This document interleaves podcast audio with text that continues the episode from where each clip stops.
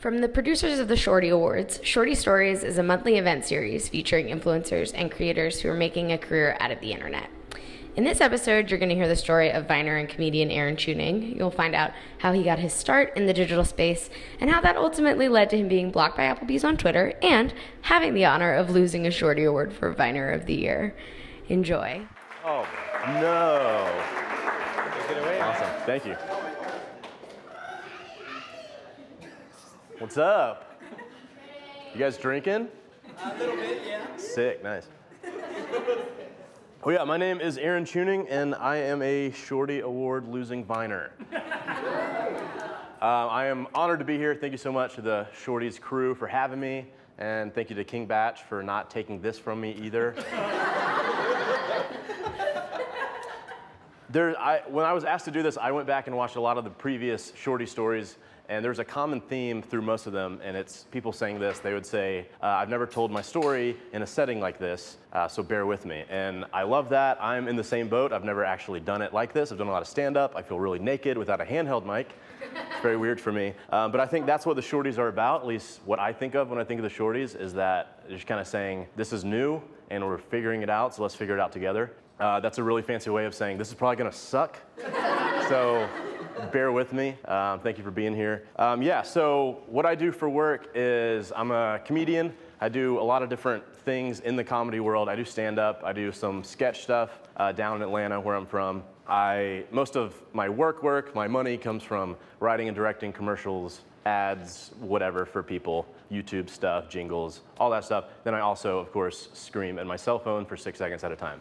That's part of it.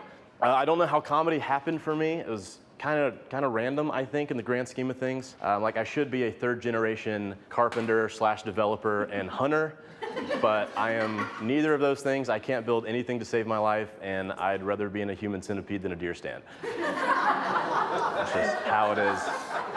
Um, and my dad and I, I love my dad, uh, but we're very different. We have totally different accomplishments. He, at one point, held the record for the biggest black bear killed with a bow and arrow in North America. and I am blocked on Twitter by Applebee's. That's, that's my crowning achievement thus far. I used to give them a lot of shit for not being Chili's, so they did not like that. Yeah, so I'm gonna kind of go through my story real quick. I'm gonna do the Cliff Notes version of 1989 to 2013. 1989, August 5th, I was born, beautiful baby boy, super sticky and gooey. Um, I grew up loving sports, but I found out early on that making people laugh was my favorite thing in the world. I would rather tell a good joke in the dugout than hit a home run. I found that out early. So I transferred to we're skipping forward here, transferred to Providence Christian Academy, which is a little school in Lilburn, Georgia, in 10th grade, and it was one of the best things that's ever happened to me. There was a weekly chapel service that sucked, everyone kind of hated it and dreaded it, and me and a group of students took it over. We called it Axis, which is a super cool name, because it was on Wednesday and the week revolved around it. Get it? It was great. Um, but we made it engaging. The music got cool, um, and I got to host it. So I'd get up there every week, tell jokes, do bits. I started making sketches and dumb rap videos. They are still on a YouTube account that is public, but no one knows how to get there. So I've, I've seen them, but yeah, they're not out there anymore, thankfully. But they really gave me a chance to kind of play with my passions and figure out uh, what I like doing, kind of create a space for myself. So I'm super thankful for them. Uh, my grades sucked. I went to community college for a year went to community college and failed intro math. So I failed at failing. it was really neat. Uh, got my act together, transferred to a school called Full Sail University in Winter Park, Florida, right outside Orlando. Very intense film school and art school. It's a 21 month bachelor's program. It's very accelerated. We had a week for summer, a week for Christmas and New Year's. We'd have classes from 9 p.m. to 9 a.m. to really kind of get people ready for the motion picture industry. I loved my time there. I, it was kind of a film buffet. You kind of learn a little bit about everything. But afterwards, I knew I wanted to do smaller production stuff instead of movies. So I moved back up to Atlanta and started freelancing. Always wanting to do comedy, but I can't just say, hey, give me money. I'm funny. I promise this won't be terrible. So I started doing corporate video, uh, and I hated it. Uh, I was on retainer at a Mercedes Benz dealership for a while. I shot a lot of book trailers and CEO interviews, uh, and yeah, my soul was dying. I was I started getting into stand up then because I knew I got to do something funny because that's what I want to do, and it was slowly killing me. Um, so I started doing some stand up. I was writing some sketch stuff, but I really wasn't focusing on that because I needed to survive and not die. And I started to have this feeling that I think all artists have at some point, and it's the idea of being inspired by a piece of art, like seeing a movie, hearing a song, and thinking, that is brilliant, so original, breathtaking. How could they ever think of that? And then I thought, my ideas suck. But then you go home and you just keep kind of working and you know, doing your stuff, doing your thing, and hopefully eventually when you put it out there, people will send you messages and say, how did you think of that? That's genius. And say, there's a guy named Derek Sivers. Um, he calls it obvious to you, amazing to others. He says it better than I ever could. It's that idea saying these genius breakthroughs, um, great ideas people have, they, I don't think they think they're you know, some giant creative breakthrough idea. It's just their ideas. It's just their kind of normal thing they do. Like the Beatles almost didn't put out Help because they just thought it was like, hey, one of their songs, people aren't going to like it. And then it became one of the biggest singles ever. So I realized I need to put my comedy out there. I was kind of holding on to it. I didn't feel great about it. I wanted to be a perfectionist, and I realized I need to make moves, put stuff out there, and let the world decide instead of being my biggest obstacle. So I was in Atlanta trying to figure out how can I do that. Uh, more than just the open mic stand-up scene. And for me, that was the Atlanta Braves. So I am a giant Atlanta Braves fan. I grew up going to games all the time. And my little creative circle and I, we figured we should make something about the Braves, put it out on Twitter, and see what happens because the Braves have a huge fan base. Um, in the 90s, the Atlanta Braves and the Chicago Cubs were the only two teams. Are you Cubs? Yeah, sorry. Nice. um, yeah, the, the Cubs and the Braves are the only two teams with national TV deals. So if you're in the Midwest or Southeast and didn't have a home team per se, they usually gravitated towards one of those teams. So we knew people were ready to share it. They would love it. Just put something out there. So we made a video and a rap song called Beast from the East. I'm somehow still kind of proud of it. Most of the stuff I've made back in the day I hate, but it, I still think it's okay. So we made it. I sent an email to my circles of people, probably 100, 150 people, the night before we put it out and said, hey, this is a video that we're proud of. We think you might like it. Take a look at it. If you like it, we're going to be posting it on Twitter, pushing it out at 11 a.m. to try to create some foundation for you know people seeing it. So 11 a.m. rolls around. We put it on Twitter. I'm seeing it everywhere because all my friends, there's like, oh, sad Aaron wants to do something, so we'll just push it out there. Um, so yeah, I put it out there. I'm sitting at my computer, just hitting refresh like a slot machine. That's at 11, and it's yeah, it's blowing up on Twitter. Which my definition of blowing up on Twitter has totally changed the last like three years. But that was at 11. At 11:45, I get a call from a guy named Scott, who's the director of entertainment for the Braves, and he said, "We love it. We love what you did. We want to kind of create a working relationship, and we want to show this video in the stadium on the jumbotron during the season." So that was a couple days before the 2013 season started. I went down there for opening day. They played it right as the teams took the field. It was awesome. And that kind of put me on the map in Atlanta. I started getting a lot more comedy work because they did like local news stuff and radio and all that stuff. Later on, we did a video with the Braves. The first one was about the Braves. This one was with them. So there was no money involved, but they partnered with us. We shot at Turner Field. We wore mariachi costumes on the field. It makes sense if you see the video, I promise. But yeah, that was great. They, we knew before we made it they were going to be playing it during games and pushing it out online. I got to work with the WNBA team in Atlanta, the Atlanta Dream. Did a music video called Dream Girl for them, which is a slow jam. Super sleazy, turtleneck chain, all of it. And yeah, I, I, just kept getting more and more comedy jobs. And it was great. I was still doing probably 60, 70% corporate video for money, but I could kind of, that, that would help finance my actual jobs I wanted to do. And then I got a call um, before the playoffs that year, and Scott, director of entertainment, called me and said, Hey, we want to do a bigger video for the playoffs. And they asked me to do a parody of Icona I Love It. And I said, Hell no. Um, yeah, you want big, burly, thick bearded American guy to sing a European girl pop song. I'm not, I can't do that. So we landed on Blurred Lines. Uh, it was it was hip back then, okay? I know it's I know everyone's like, my God, that song, please. But we called it Basslines. Because of because of course we did. But from that call to finish video, it was four days. So day one, wrote the song, next day recorded the song, next day shot video, and then edited the video. Super quick. Uh, my favorite Braves player of all time, my favorite athlete, Javy Lopez, was in the video with us, which was crazy. Normally, when the team sets them up, the alumni, they call them, to do appearances, they sit behind a table and just sign autographs, you know, very impersonal. Um, so he brought a suit top. We asked him for to wear a suit like they do in the video. Um, so a shirt and suit, and then uh, cargo shorts, plaids. So we had to shoot all of his stuff very tight. But I have some great behind the scene pictures. So yeah, we put that out a day before the 2013 playoffs, and again, it blew up on Twitter um, and blew up on social media. ESPN, Deadspin, CNN, they were all picking it up, which is really cool. Uh, Buster Olney, who's ESPN's big baseball guy, he featured it on his podcast, which is a big sports podcast, and called it the best team or the best sports song ever, which was very cool because I loved him. He followed me on Twitter that day and still does for some reason. Every dumb tweet I post, I'm like, why, why does Buster still follow me?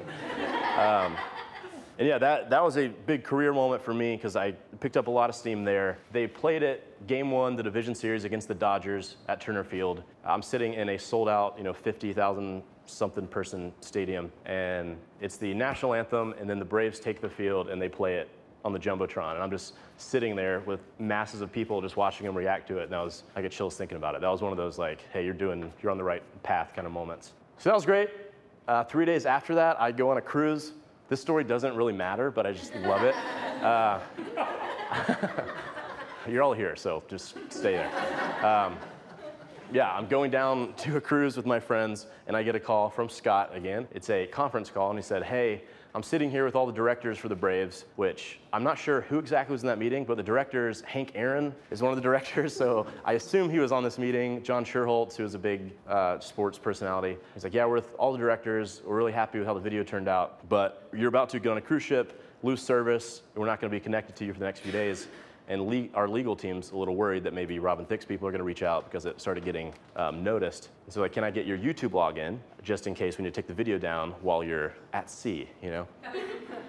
so I said, yeah, of course. I said, here's my email, and then my stomach dropped, and there was just silence. And he goes, your password? I said, yeah, it's it's Penis Castle. yeah.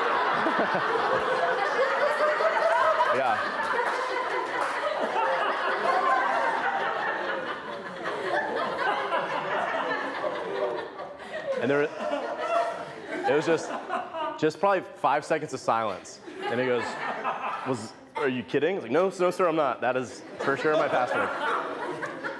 So I guess that was a lesson in professionalism. I don't know. So yeah, I kind of fell in love with social media video making. Um, those release days were so fun, and watching it be shared all over social media. So I had Vine the whole time that year when it, I got it when it came out. I was terrible, just like most people when you first get it. I like if I saw a dog, I would just do two seconds, two seconds, two seconds of a dog. I posted 10 vines of the same concert one time. Which on Vine or Instagram, you post 10 times of the same thing, you're just a giant dick. So uh, I did that, but I realized I realized this could be a good way to get my jokes out there. Um, you know, I saw some people blowing up. Robbie, what's up? Uh, and I was like, yeah, there's a lot of potential here. So I started vining consistently, try to do once a day, maybe every other day. And I picked up a little bit of steam. I kind of got to know the community and fell in love with that. But it wasn't until probably about a year and a half into vining that I really found my voice on Vine. And that voice was Amy Lee of Evanescences. I posted three or four vines using Bring Me to Life. It would just zoom in on my dumb face and I'm just, wake me up, you know? And so those all started blowing up, and I memed myself on accident. Um, I still, to this day, get probably 10 Snapchats from strangers every day of them zooming in on something. Usually they're like cat, they're just in bed and just, wake me up. It's whatever. Not proud of it, but whatever. Yeah, so started picking up steam there. Vine added me to the suggested users list at some point in there, which means when you download the app or you click on the little thing on the top left to see who sh- you should follow, I was on that list. So I just started gaining a lot of followers. Um, for 10 months straight, I didn't gain less than 100,000 followers, which is awesome. Like there was times where I didn't Vine for five days, and there's still four or 5,000 followers coming in. Um, so I'm super, super thankful for Vine for doing that. I adore Vine. It's so dumb in the best way. Like that humor, you saw my biggest Vine ever. I'm in Walmart.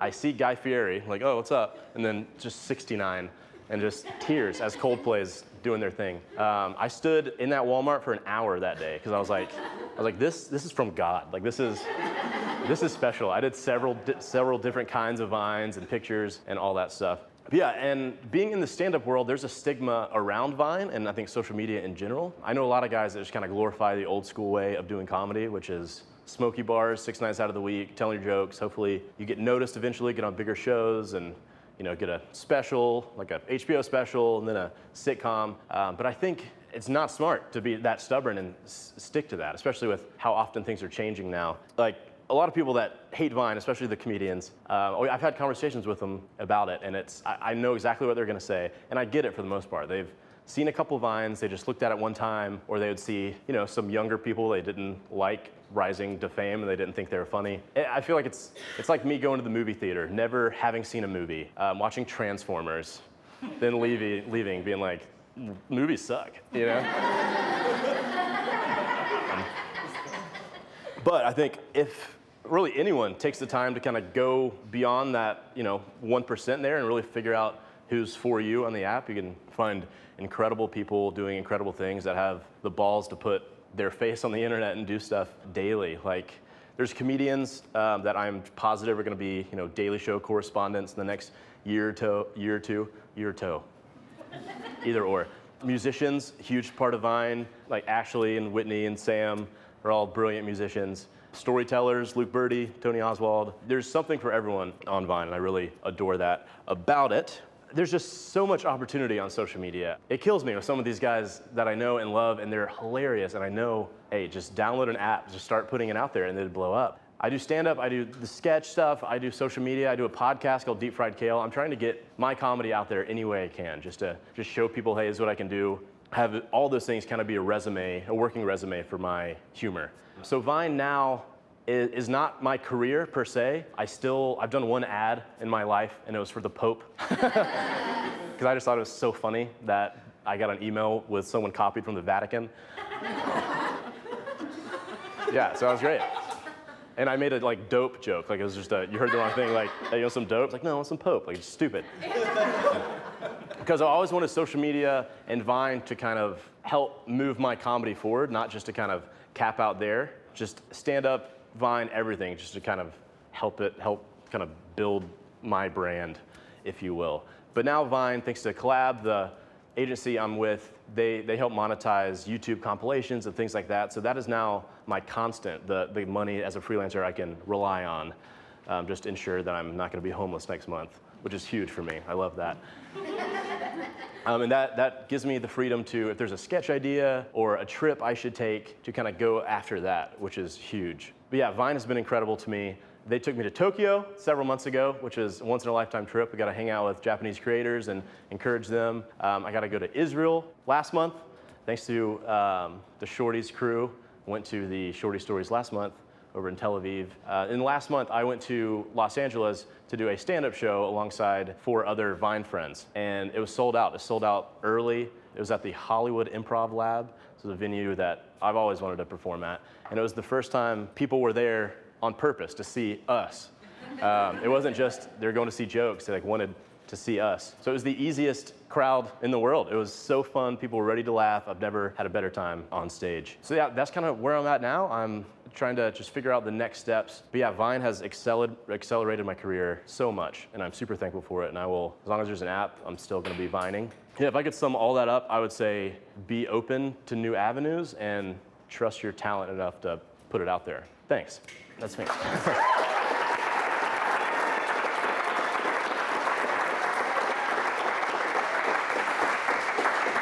Awesome job. Thank you. We're going to take some questions, but first I'd like to ask everyone to put on their best faces. Oh my gosh. Oh, hell yeah. Let's do it. Can I get a, do you have any extras? Make us into a Vine video. Make a Vine right now. Faces on, people.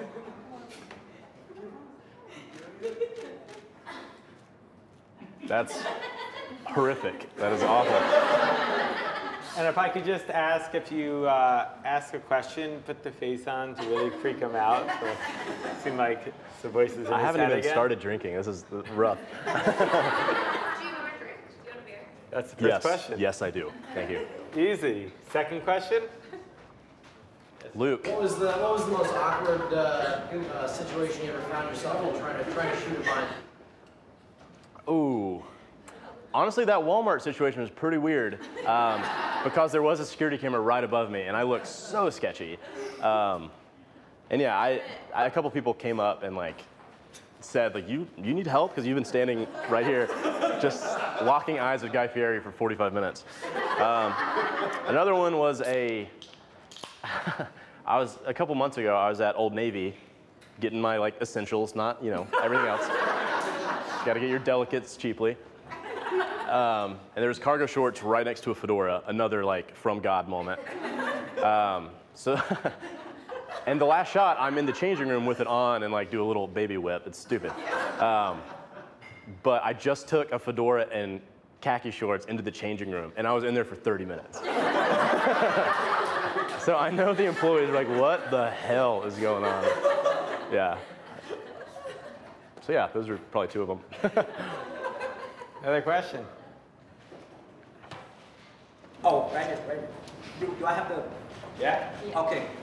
Um, hi, uh, Hello, Aaron. You're so attractive. thanks. Um, So what made you decide to go through, um, the unconventional route of taking like vines and instead of rather going through like the usual, like I'm gonna be, hope that I get shot at through stand-up comedian in like some kind of dive bar? Right, right. Um, well, I was still doing that, so like if that happened, it was you know still could happen. I think Vine and specifically Vine for me, it was a perfect storm of three things that I love, which is comedy, social media, and filmmaking or like video techniques.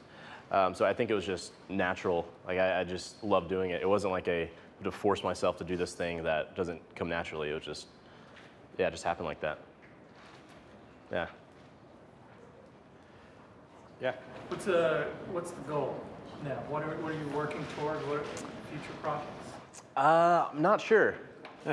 Disqualified. don't. Don't answer that question. Um, Yeah, I don't know. I'm, you know, there's a. I try to have things in pre-production, production, and post-production, at least sketches or something.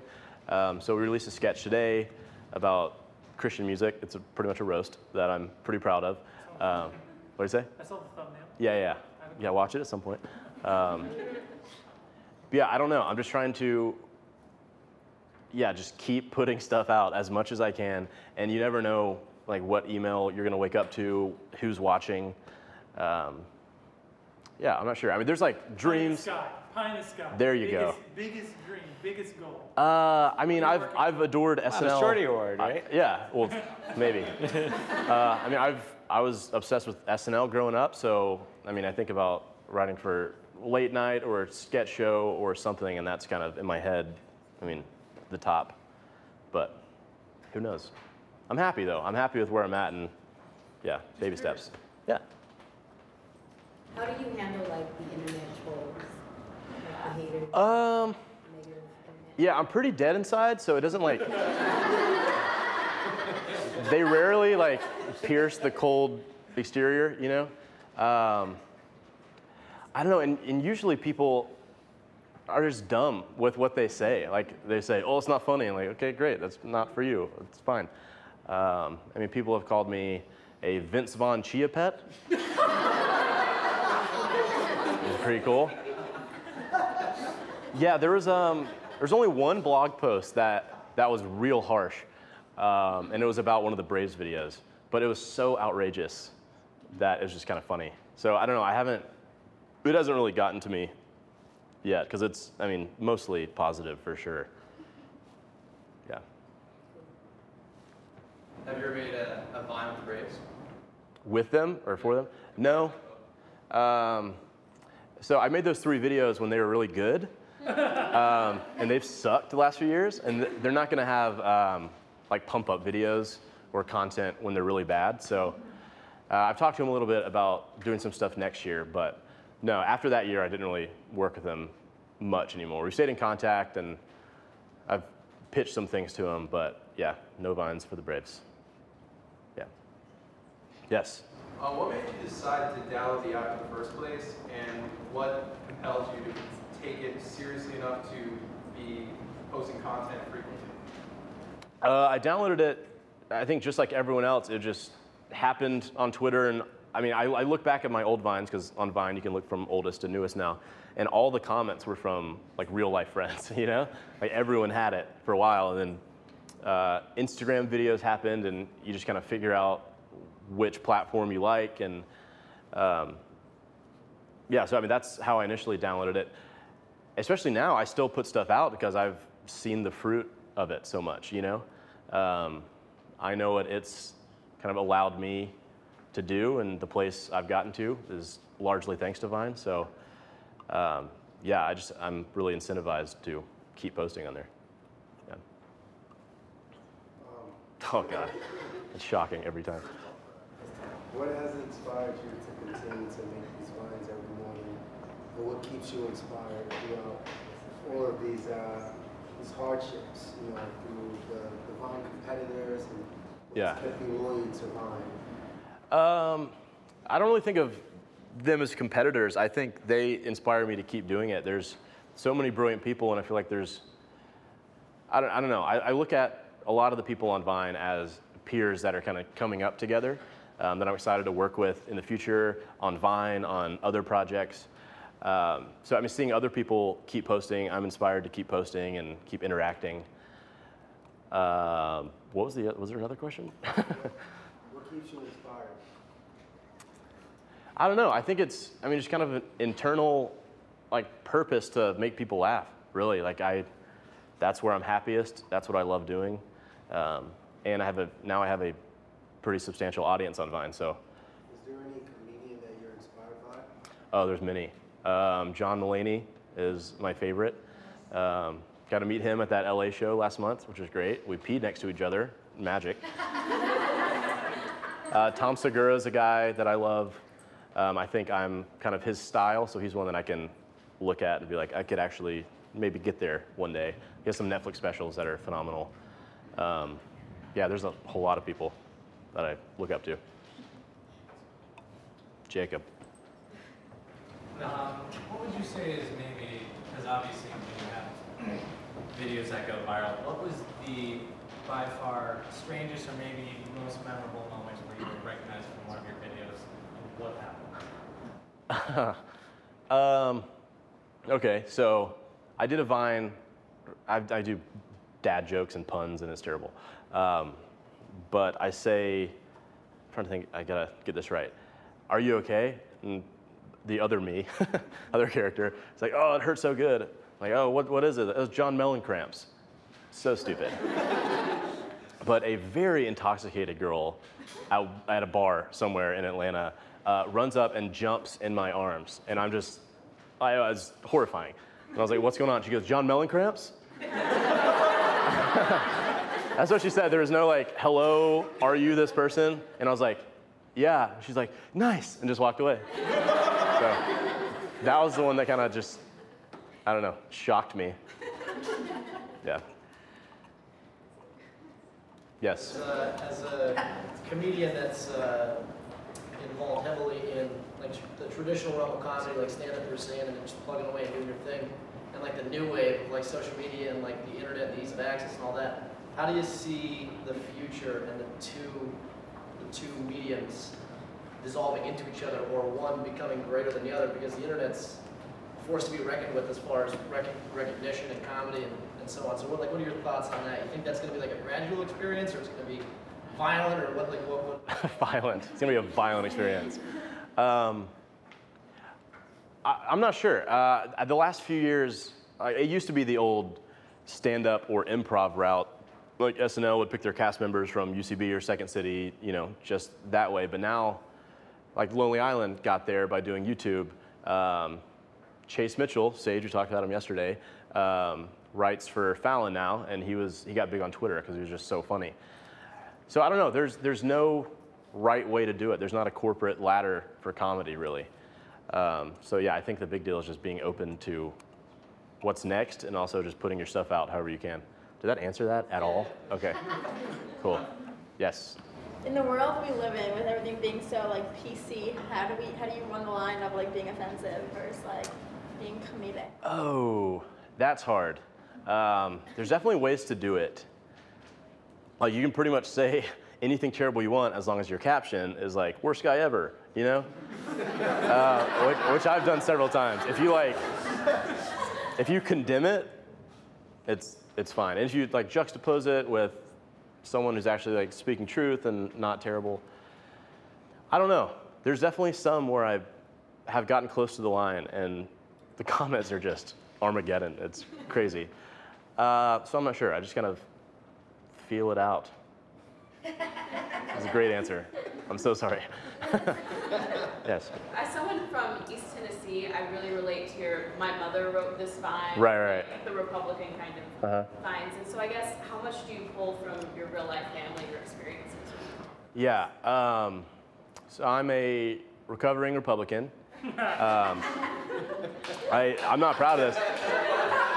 In 08, I had a No Obama sticker on my car. Hey, I'll own it. I was 17, okay? Wait. Was I? Yeah. I was 19. I was 19, thank you. See, math, I failed it at community college. It sucked. Um, no, but I think uh, being from the South, Bible Belt, the conservative Christian culture is what I know. And so I love poking fun at it. Um, just the things that, like the video we released today, it's me and my friend John Crist, who's a great stand up comic. Um, and the idea is that we're two Christian record execs trying to sign this hip new Christian band. And they're like, yeah, we have these honest songs and these great lyrics. And we're like, no, no, no, there's a formula, okay? Here's what you do. And it's pretty much just roast Christian music. Um, and so far today, where we make fun of several bands, like sp- specifically, we say their name. Um, and through people that know them, we've seen a lot of screenshots of like them texting it. And they're like, we love it, it's so funny. So yeah, I think there's a way to do it, not be mean, but just kind of poke fun of the conventions and the things that people know are kind of ridiculous. You know? I just kind of heighten it. Like, yeah. DJ. Because I want to save this for the snap real quick. What was your what, what's your advice on uh, how to find your voice on social media, and what are your thoughts on Instagram's new features versus uh, Snapchat stories? Oh gosh. Oh man. Um, well, mentioned, you, mentioned you know, that point when you found your voice. Right, right. What it is you wanted to talk about, what it is you wanted to do. And I guess like, I'm sure. I'm, I guess that's the question: is how do you find that as not not only as a comedian but as an individual? Yeah. Um, well, for Vine, talking about finding my voice and the Evanescence stuff, that that was on accident. I just thought, hey, this song's dumb. I'll use it. Um, and so that wasn't like a finding my voice where I'm like, this is what I should do. It was like, a, it's doing well, so I guess I'll just exploit it for a minute. Um, and I mean, the great thing about that, the great thing about having something people want to see is that people want to see it. But the bad thing about it is that people really want to see it. You know, so you got to keep doing it. Um, so I don't know. I'm, I'm still. I mean, when I think about it honestly, haven't totally found my voice. I, I kind of know my sweet spots, what I love doing, the kind of jokes I like making. Um, but it's a process. I think trying everything you can, figuring out um, where your gifting is, is huge. Um, like with stand up, I don't honestly see my future in stand up because I think I'm more of a writer than a performer. Um, but I'm learning that more and more every day. And then Instagram and Snapchat, uh, I'm not switching over to Instagram stories because there's so many more dumb things on Snapchat. So are you staying with Vine? Is that is that gonna be your thing moving forward? And even though like Instagram has how many millions of users Mhm. and Snapchat has how many millions of users, are you sticking with Vine? Well, I'm on all of them. Um, and they're all very different. Like Instagram is, you know, just f- photos of whatever I'm doing. Try to be a little cooler than I am on Instagram. I feel like Snapchat people are my friends. It's weird. They see my friends, they see my house. Um, it's a lot more personal. It's strange. Like I kind of, I feel like everyone else are followers, but Snapchat people like actually know me because I'll just lay in my bed and actually say things I think about instead of content. You know what I mean? Um, so yeah, I'm on all of them. I adore Vine, and I'm not leaving it. Again, terrible answer. Terrible answer. What's up? Do you actually work with Vine now? Um, Just a customer. customer. yeah, yeah. Um, right. I've worked with Vine this summer for the first time, their first long form series. I know you guys hate when we call it series. Yeah, but I um, co-wrote and co-directed that. So that was the first time Vine, like actual corporate Vine, was a client. Can you tell us about how did you get to that point from uh, being a user of Vine to actually working with them? Yeah. Um, well, I guess I got on Vine's radar just with Vines, and this past year they've done a few trips where they take creators to places and try to help build community. And um, I guess that what what what's the main reason do you think for those trips? What would you say, Karen? Yes, to build music. Yeah. Um, that's, yeah, Vine team right there. um, so, yeah, that was a great time. I feel like I became friends with everyone. And so I think they liked me, hopefully. And then, especially when it comes to switching over to actually being like a client and working with them, I think they needed someone that does what I do as far as production background. So I don't think it was necessarily, we really want Aaron to work on this, but it was, you know, Aaron has the right skills for this specific job. So, what's up? When you were coming up and building your audience, did you ever hit a plateau? How long was it, and what helped you overcome that? Um, not really. I mean, I it, first year and a half, I gradually got to probably fifty thousand followers, and then those things happened where a few vines blew up and um, the suggested users list, and it just skyrocketed. And it's still, it's not quite there because I've been posting less frequently, just been busier, other things, been traveling a lot. So it's slowed down a little bit. Um, but no, I haven't just topped out yet. it's coming. I feel it. Yeah. All right, this is our last question, Cool. so choose wisely. Uh, there's one hand up, so we'll go with you. Oh, perfect. I'm curious about the boat story or the penis castle story. Yeah. Um, that was a situation of like copyright and media that you were using. Like, what happened while you were on the boat, and like, do you worry about copyrighted material now? Um, so yeah, I think when parodies and stuff, it, it's very complicated with what you can use, what you can't use. Uh, we weren't necessarily selling it, so it wasn't like we put out the song on iTunes and just trying to get money from it. It was just a, a PR thing. But there was still uh, indirectly the Braves were making money from it. You know, they're trying to advertise the playoffs, get people to the stadium. So it's just a gray area that I don't get at all. But I understood when they said like legal's a little worried about it. Um, and yeah, copyright. I don't know. I, I try to buy whatever I can. Um, the Musicbed is a website uh, that puts out great music and it's affordable. So I try to purchase music and stuff there if I use it. Um, again, didn't really answer that. Is there another question in there that I missed? Okay. We, we like to end the night on copyright. Yeah, now, yeah. So this, this is perfect. A very bad copyright answer. That was great. I feel great about it. Yeah. Let's give up for Aaron. All the legal advice. That was awesome. Thank you. Thank you.